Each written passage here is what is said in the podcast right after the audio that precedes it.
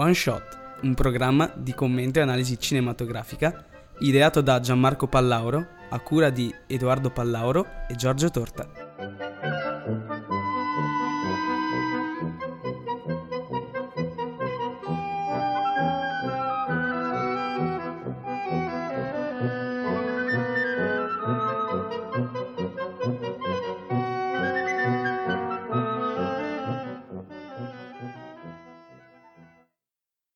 Ragazzi, ben ritrovati qua su One Shot, io sono Edoardo e qui con me c'è il sempre l'unico inimitabile Giorgio The Cake. Siamo tornati qui e è una cosa incredibile perché solamente tre o quattro giorni fa noi abbiamo registrato la puntata di Strade Perdute e siamo tornati qui. Incredibile, cioè vi vogliamo talmente bene che siamo scritti dipinti in radio, perdiamo la nostra vita, rinneghiamo la nostra socialità solo per voi. Cioè, minimo ci mandate dei regalini magari a casa. E anche ci torturiamo perché questa radio, ve l'abbiamo già detto, cade a pezzi ogni volta. Fa caldo, cioè proprio non ce ne va una giusta ogni volta che arriviamo qua c'è un nuovo problema, quindi boh, speriamo che quelli dello staff ci ascoltino, magari vengono a risolvere.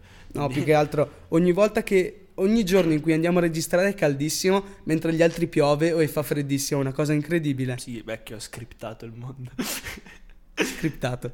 Buono, con cosa siamo tornati qua oggi? Siamo tornati con Dogtooth, un film del 2009 diretto da Yorgos Lantimos, un nuovo uno- un regista greco si può dire della nuova ondata. Sì, c'è proprio una, una- possiamo dire, una corrente che si chiama Nuovo Cinema Greco e hanno tutti un po' lo stesso stile che poi vi spiegheremo, che è lo stile, stile che si evince appunto dalla visione di Kinodontas, appunto. Forse questo Yorgos Lantimos l'avete sentito da poco perché appunto ha presentato l'ultimo film che si chiama La Favorita a Venezia quest'anno, mentre l'anno prima ha diretto The Killing of a Sacred Deer, Il sacrificio del cervo sacro, che è anche passato nei cinema addirittura qui a Trento, quindi cavolo, se voi ci guardate da un'altra, da un'altra città d'Italia, anche una da 10.000 persone, forse l'hanno passato anche in quel cinema lì, e prima ancora aveva diretto The Lobster, un film con Colin, Fa- con Colin Farrell che aveva avuto anche abbastanza successo agli Oscar, se non ricordo male. Ancora prima di aver fatto questi, appunto, sono abbastanza famosi comunque perché comunque il suo nome si è, è cresciuto sempre di più grazie a questi ultimi tre film che sono molto belli. Faceva però prima film in Grecia e il più famoso di questi possiamo dire che sia appunto Kinodontas. Infatti ha- insomma, è stato nominato agli Oscar come miglior film straniero e ha vinto un premio francese di cui non mi ricordo il nome qual è Giorgio Un certain regard. che sarebbe, possiamo dire, il- la palma d'oro dei, dei film di registi emergenti, insomma, non di registi affermati, ma di registi che insomma, hanno fatto i primi film e stanno ancora cercando di entrare nel mondo del mercato nazionale. Internazionale, scusate. Quindi ha vinto dire, un premio abbastanza importante e infatti il film se lo merita tutto a parere mio. Comunque, ora la clip del film non ce l'abbiamo perché il film, cioè, oddio, almeno che non vogliate sentire un minuto di greco puro, il film non esiste in, ita- non esiste in italiano e non esiste neanche in inglese, sta- esiste soltanto in greco con i sottotitoli in inglese. Quindi è stato l'unico modo per, per vederlo, appunto. E quindi una clip sarebbe assolutamente inutile perché non capireste niente, a meno che voi non siete greci. Comunque, ora un piccolo intermezzo musicale, poi vi raggiungiamo qui con la trama.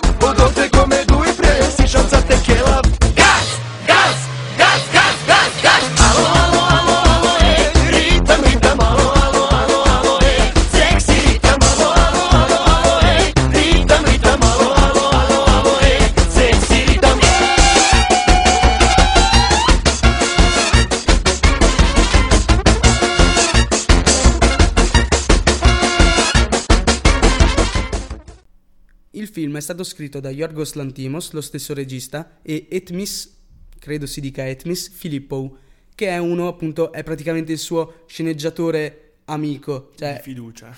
Lo sceneggiatore di fiducia hanno scritto quasi tutti i film assieme, tranne l'ultimo che è la favorita. Il film è molto particolare, tratta di una famiglia in Grecia che vive praticamente segregata in casa. Il padre è un grosso industriale e ogni mattina parte per il lavoro, lasciando a casa la madre e i tre figli, due, fi- due figlie femmine e un maschio. Notiamo subito dalle prime scene come questi figli abbiano vissuto tutta la loro vita in casa, non sono mai usciti dalla casa addirittura e non sono andati a scuola, non hanno mai conosciuto persone all'inf- all'infuori della loro famiglia e di alcune ragazze che il padre assume talvolta per soddisfare sessualmente i bisogni del figlio maschio. Proprio una di queste ragazze, che si chiama Cristina e lavora nella stessa industria dove lavora il padre, romperà un pochino l'equilibrio della famiglia perché avvicinerà la figlia maggiore che si chiama, noi non sappiamo in realtà il nome di, queste di questi figli, però dopo un po' la, la imp- impareremo noi spettatori a chiamarla Bruce. E eh, praticamente le darà dei film che eh, lei non ha mai visto in realtà che creeranno curiosità per questa Bruce verso il mondo esterno e lei infatti vorrà, vorrà scappare di casa. Tuttavia c'è un problema.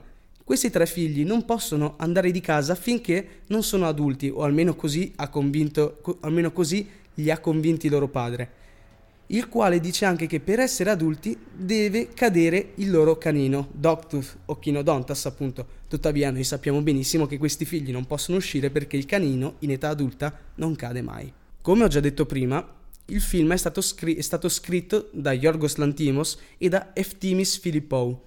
Questi due, in tutti i loro film, da The Lobster a The Killing of a Sacred Deer, hanno rivelato uno stile di sceneggiatura molto particolare. Infatti spesso i dialoghi sono i dialoghi sono ridotti all'osso e sono molto surreali, molto grotteschi e molto strani.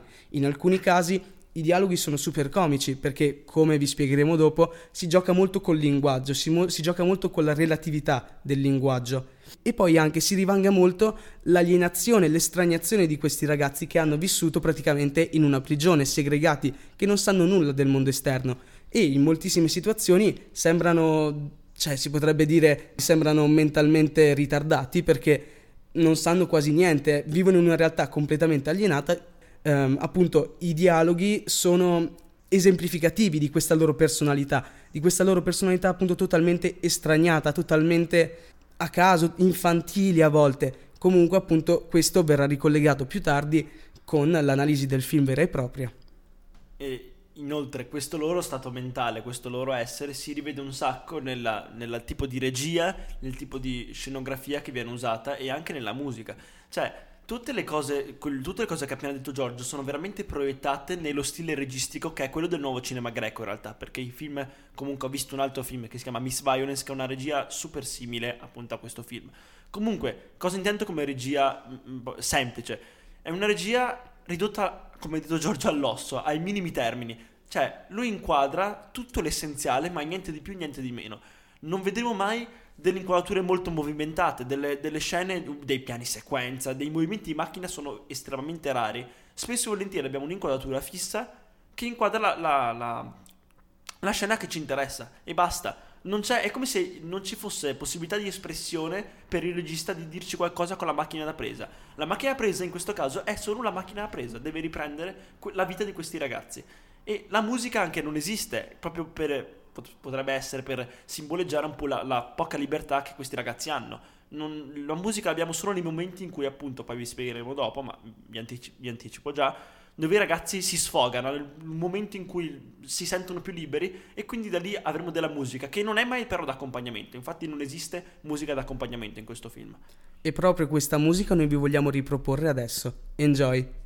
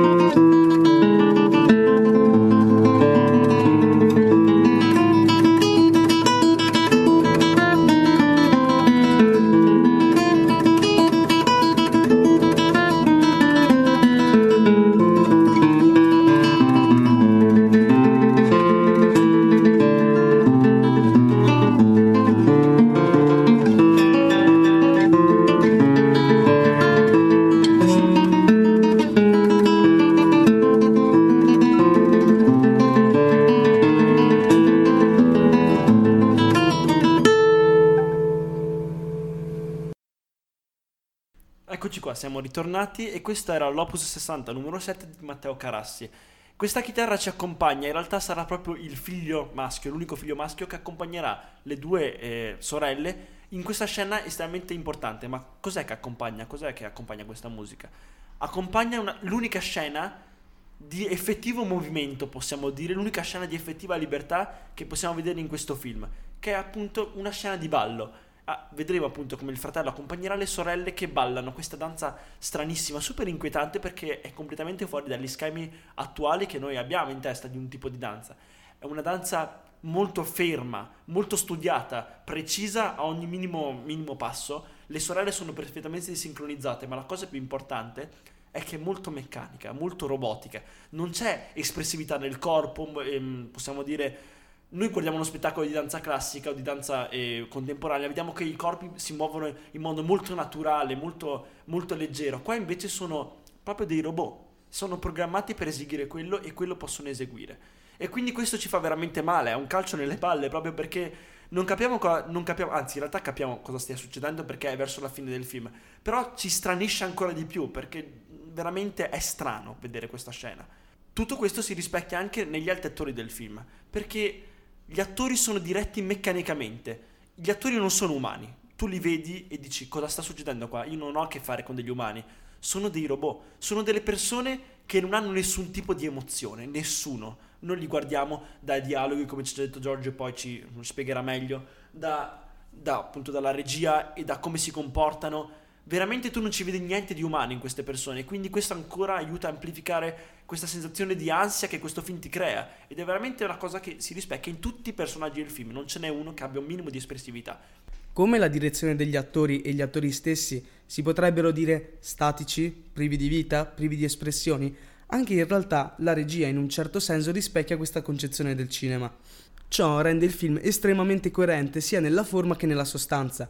Il mondo, che, il mondo del film, appunto, è praticamente questa casa qui e pochissime volte noi vediamo del mondo esterno. Ciò si rispecchia innanzitutto nella regia perché è estremamente fissa ed è estremamente claustrofobica. Appunto, se- sono praticamente quasi sempre interni e quando sono esterni, quindi della fabbrica in cui il padre va, in cui il padre lavora e del giardino, sono in realtà anch'essi estremamente claustrofobici, ansiogeni, sem- sono- hanno sempre questa aura di depressione, di ansia, di piccolo proprio che è incredibile. Sì, infatti, perché primo il padre quando si vedono le esterne dove il padre è in fabbrica è in un ufficio. Quindi, guarda ragazzi, è chiuso in una stanza. Quando sono fuori in giardino, sono circondati da questa siepe altissima che non lascia trasparire niente all'esterno. Quindi è come se fossero in un'altra stanza alla fine. Lo sguardo del regista, quindi, rispecchia anche lo sguardo dei protagonisti. Come loro sono molto asettici, molto, molto mh, distaccati, molto estraniati, la regia è lo stesso. Loro non cambiano e anche la regia sta, sta, sta ferma, non cambia, sta ferma, l'immagine è ferma, è pieno di piani sequenza fissi, si potrebbe dire in questo film. Questa in realtà è un po' una battuta fra me e Edoardo, forse non la potete capire, sapete, non siete nella nostra cerchia degli amici.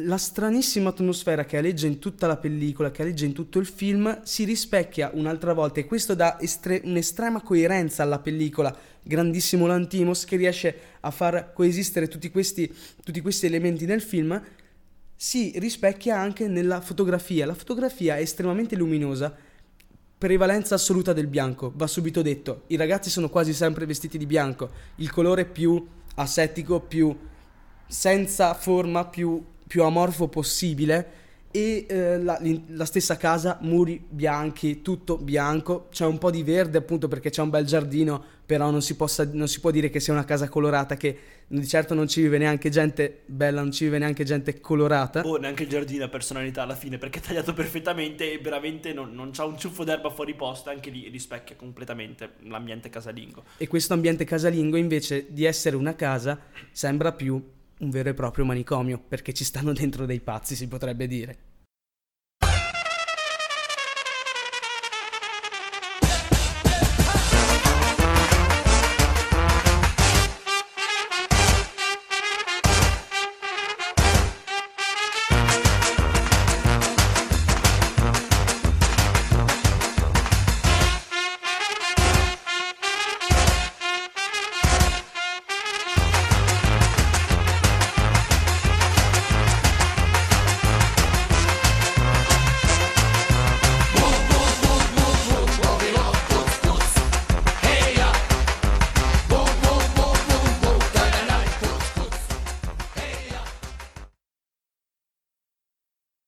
Come avete già sentito dalla trama, il film e Yorgos Lantimos ci presentano sin dall'inizio una società tipicamente patriarcale. Ormai una cosa, almeno nel mondo occidentale, non esiste più, appunto una società in cui il padre ha diritto di vita e di morte sulla moglie e sui figli. Infatti il padre, di cui non sappiamo mai il nome, non si sente mai nominare il suo nome, ha praticamente il controllo totale della famiglia. I figli sono completamente sottomessi a lui e anche la moglie. Appunto, come ho già detto prima, lui è riuscito a convincere i figli che finché non gli cadrà un canino eh, dovranno rimanere in casa e in realtà questi qui mh, non hanno neanche la curiosità del mondo esterno, tranne appunto Bruce, solamente una avrà il coraggio di uscire, avrà il coraggio di porsi delle domande. In realtà comunque la, la società patriarcale si rifà molto più a un, a un di un regime totalitario, forse in realtà è il contrario, il regime totalitario che si rifà alla società patriarcale. Ma cosa significa? Significa che vi ha una persona che sta al di sopra di tutto e comanda su tutti, senza possibilità di, di libertà per gli individui a lui sottoposti. E questo un po' ci ricorda, se pensate l'anno scorso, a Brasile, insomma, a, in realtà a tutti i film che dipingono un futuro dispo- distopico, scusate, dove vi è, vi, vi è l'unico grande fratello che comanda tutti grazie alla violenza, al potere, alla polizia, delle forze dell'ordine estremamente attive che controllano tutto perfettamente. E inoltre ha un, un governo dispotico, possiamo dire, perché vi è il dittatore, appunto il padre, che, sempre ripetendo, non lascia nessuna possibilità di scelta.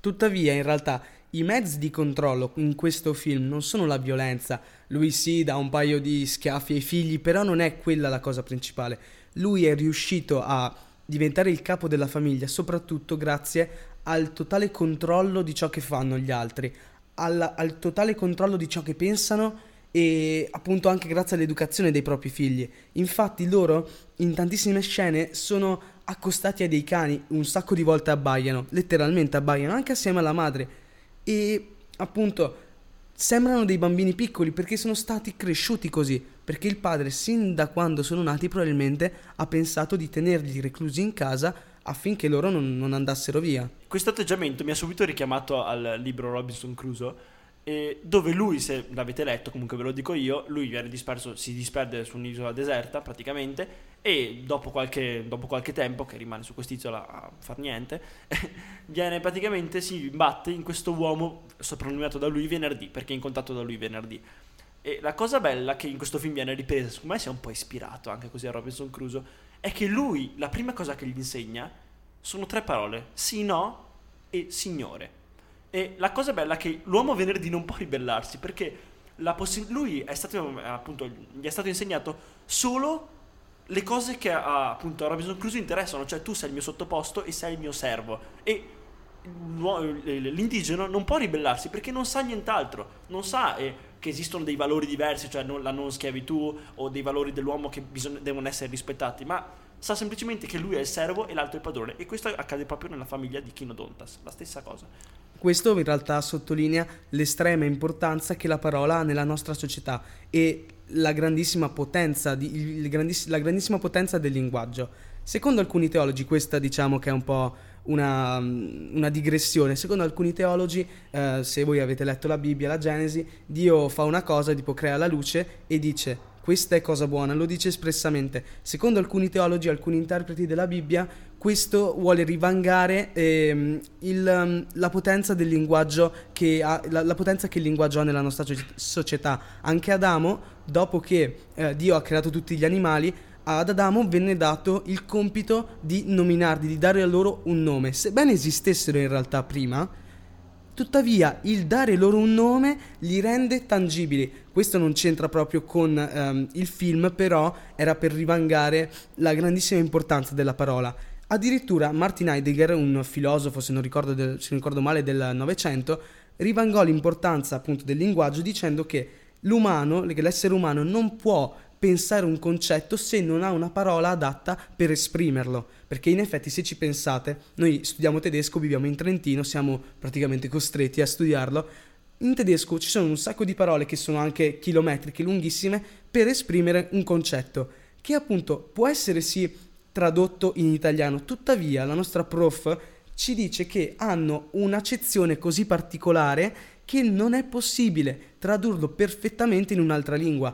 E ciò innanzitutto è appunto una dimostrazione della, gran- della grandezza, come ho sempre detto, della parola e anche della specificità del pensiero di un popolo, perché un, un determinato modo di pensare è solamente tedesco e questo si rispecchia, questo spirito di questo popolo si rispecchia nel loro linguaggio, che ha delle parole per dei certi sentimenti, per dei certi concetti solamente capibili da loro e non da un italiano, non, non da un, un, un olandese, non da un francese.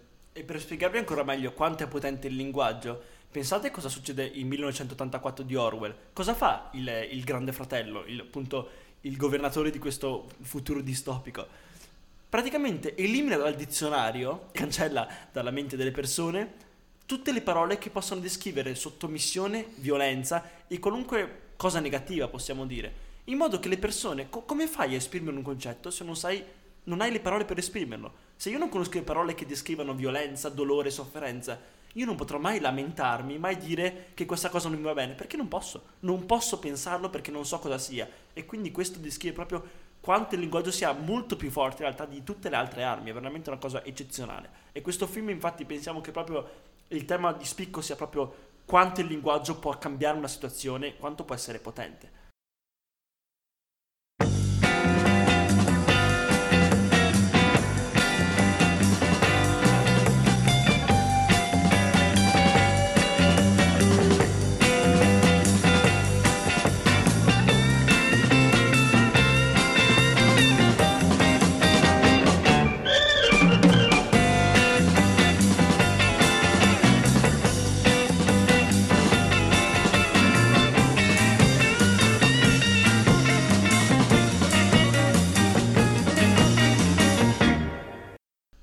Sempre legato al linguaggio, appunto, questo il tema di fulcro di questa pellicola è appunto la relatività del linguaggio e su questo ci si attacca il discorso che Giorgio diceva prima, ovvero della comicità di questo film. Perché personalmente uh, io non ho molto riso, però Giorgio magari ha un senso di umorismo più spiccato e ha detto questo film è estremamente grottesco. Dico, ma, ma come? Spiegami.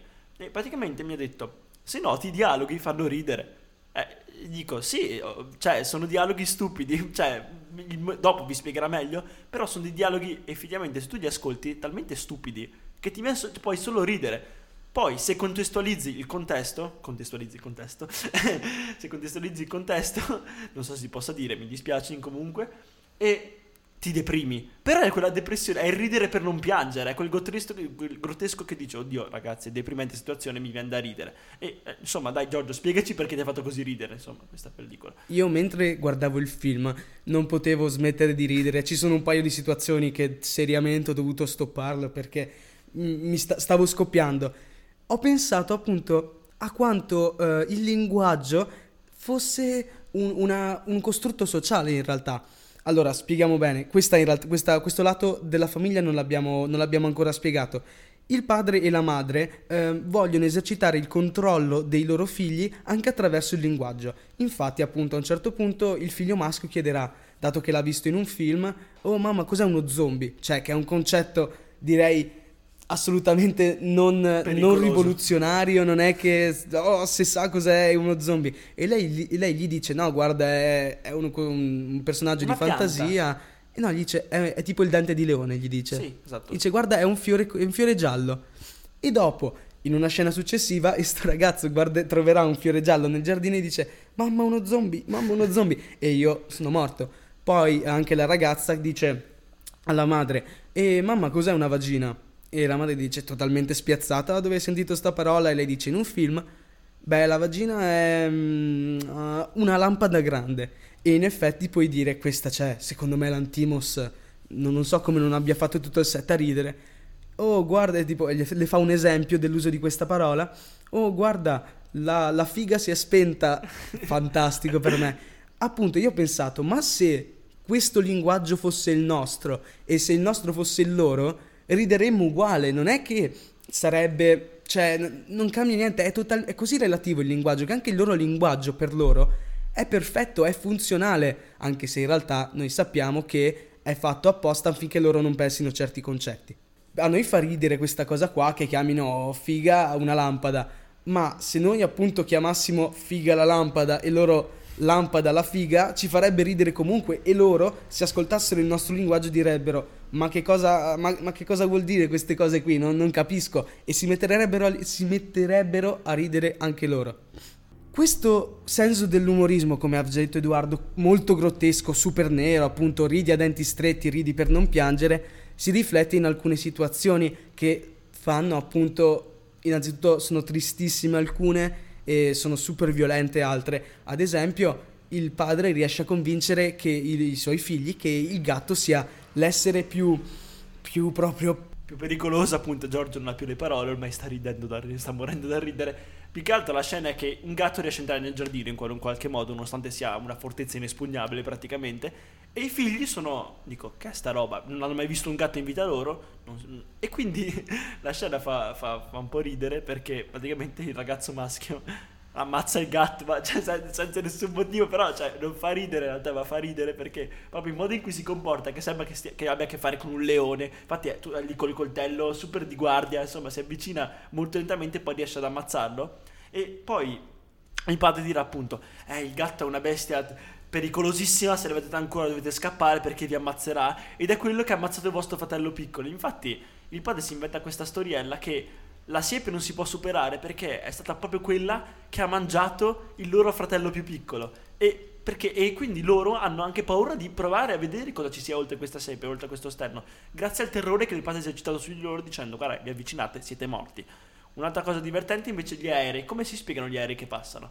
Il padre praticamente ogni volta che pas- passa un aereo prende un modellino d'aereo piccolino e lo tira in giardino e praticamente ha insegnato ai figli che gli aerei quando passano cadono nel loro giardino. E quindi poi i figli fanno queste garette insomma per, per vedere chi è il più bravo. Chi, tro- chi trova prima l'aereo vince e vince un premio. Questo un po' ci ricorda anche come si addestrano appunto i cani che abbiamo già detto prima che se fai il bravo gli dai il biscottino è lo stesso principio A loro invece viene dato, ad esempio, un adesivo e il figlio è, tutto, è sempre tutto felice perché ha, ha lo stipite del letto pieno di adesivi e è sempre, sempre un bullo con le, con le altre ragazze, fa sempre il fichetto, ma in realtà appunto come sappiamo noi, come in un totalitarismo, eh, mentre il potente si prende, le- si prende tutto, a- ai, ai poveri, ai, ai sottomessi viene, dato, viene date briciole.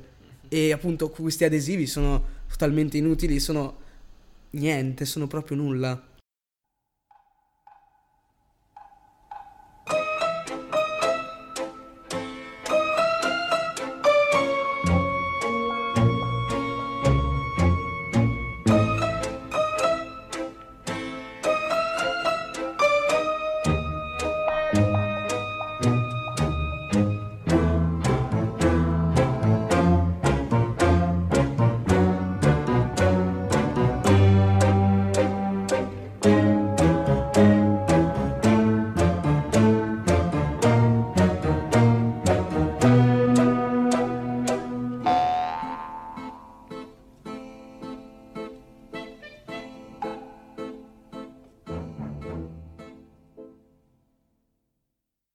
Questa situazione, dalla quale non sembra esserci alcun scampo, viene messa in subbuglio da un elemento esterno, da una detta alla sicurezza che si chiama Cristina.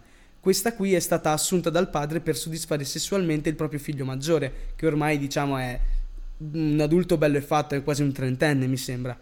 Questa, in cambio di prestazioni sessuali, dà alla figlia maggiore, Bruce, delle videocassette in cui sono registrati dei film. Uno di questi, ad esempio, da quello che ho capito, è Rocky, e in una scena è molto divertente. Bruce scimmiotta un pochino Rocky, è una scena sì, un po' più divertente. Appunto, da questa esperienza Bruce inizierà ad avere una grande curiosità verso il mondo esterno e continua appunto a chiedere al padre ma quando è che mi cade il canino, ma quando è che mi cade il canino, così finalmente potrà uscire.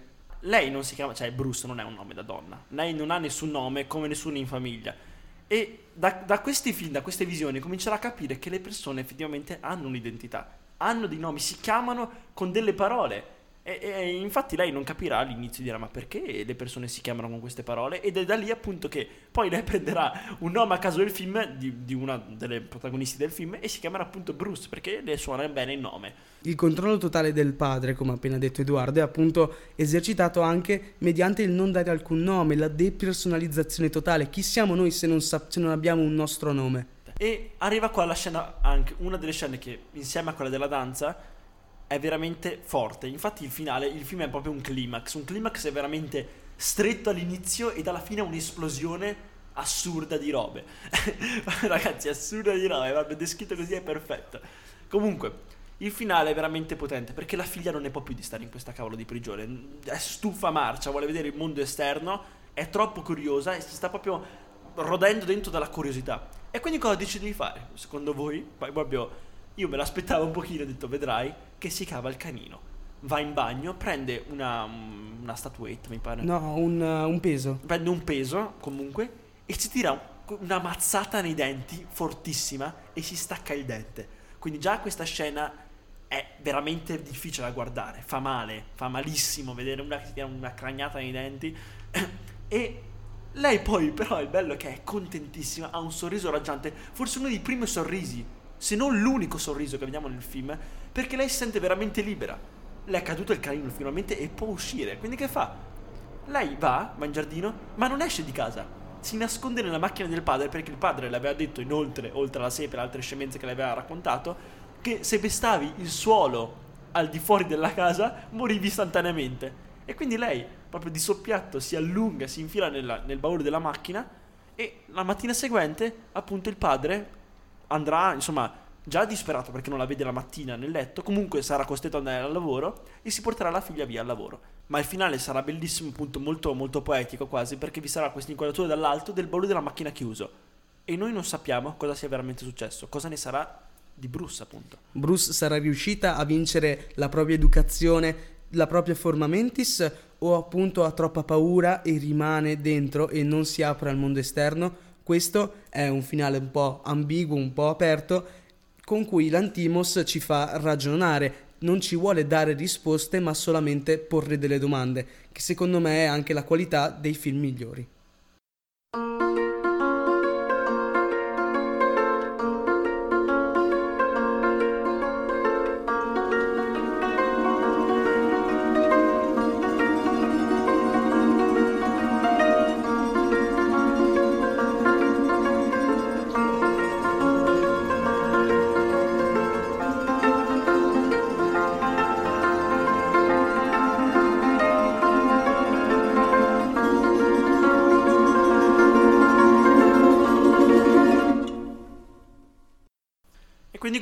Giunti alla fine, ragazzi. E questo è un gran film, a me è piaciuto veramente tanto. È forse il mio preferito di Lantimos. Li ho visti 3 su 4 dei più famosi. Poi mi mancano Alps, magari vorrei vedere, che sembra molto figo.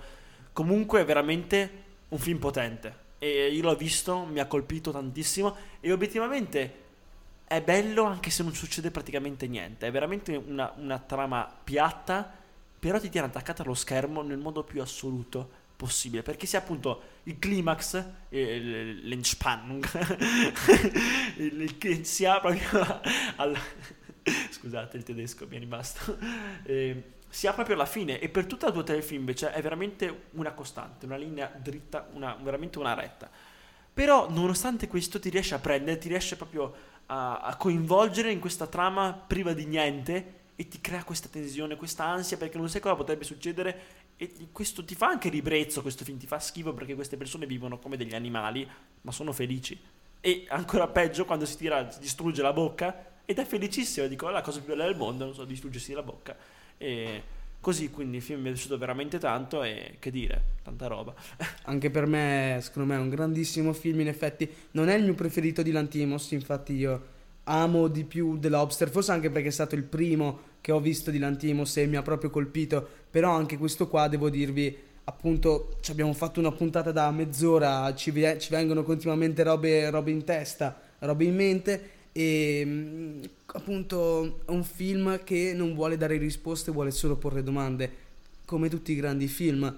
E sì, in realtà appunto per me invece è una commedia, come abbiamo già detto, perché a me ha fatto molto ridere, ma è quel ridere che ride a denti stretti comunque, perché questi qui non hanno scampo, non hanno scampo, sono mentalmente, mentalmente distrutti. Sì, se contestualizzi poi ci ripensi dici va, forse non fa così ridere, però insomma, boh, evidentemente Giorgio ha l'umor più sviluppato del mio, ecco, Benissimo. Superiore. Benissimo, allora noi abbiamo finito con questa puntata qua. Scrivete un commento nei... e spollisciate tutti quanti, ragazzi. E allora, la prossima settimana noi vi portiamo una puntata speciale, la prima puntata speciale di One Shot. Noi non vogliamo fare alcun spoiler, e vi riserviamo la sorpresa per la prossima puntata perché è un esperimento e questa quarta stagione sarà piena di sorprese, piena di esperimenti, di cose nuove che speriamo voi apprezziate. Comunque io sono Giorgio Torta. Io sono Edoardo Pallauro e ci vediamo alla prossima. Ciao ciao.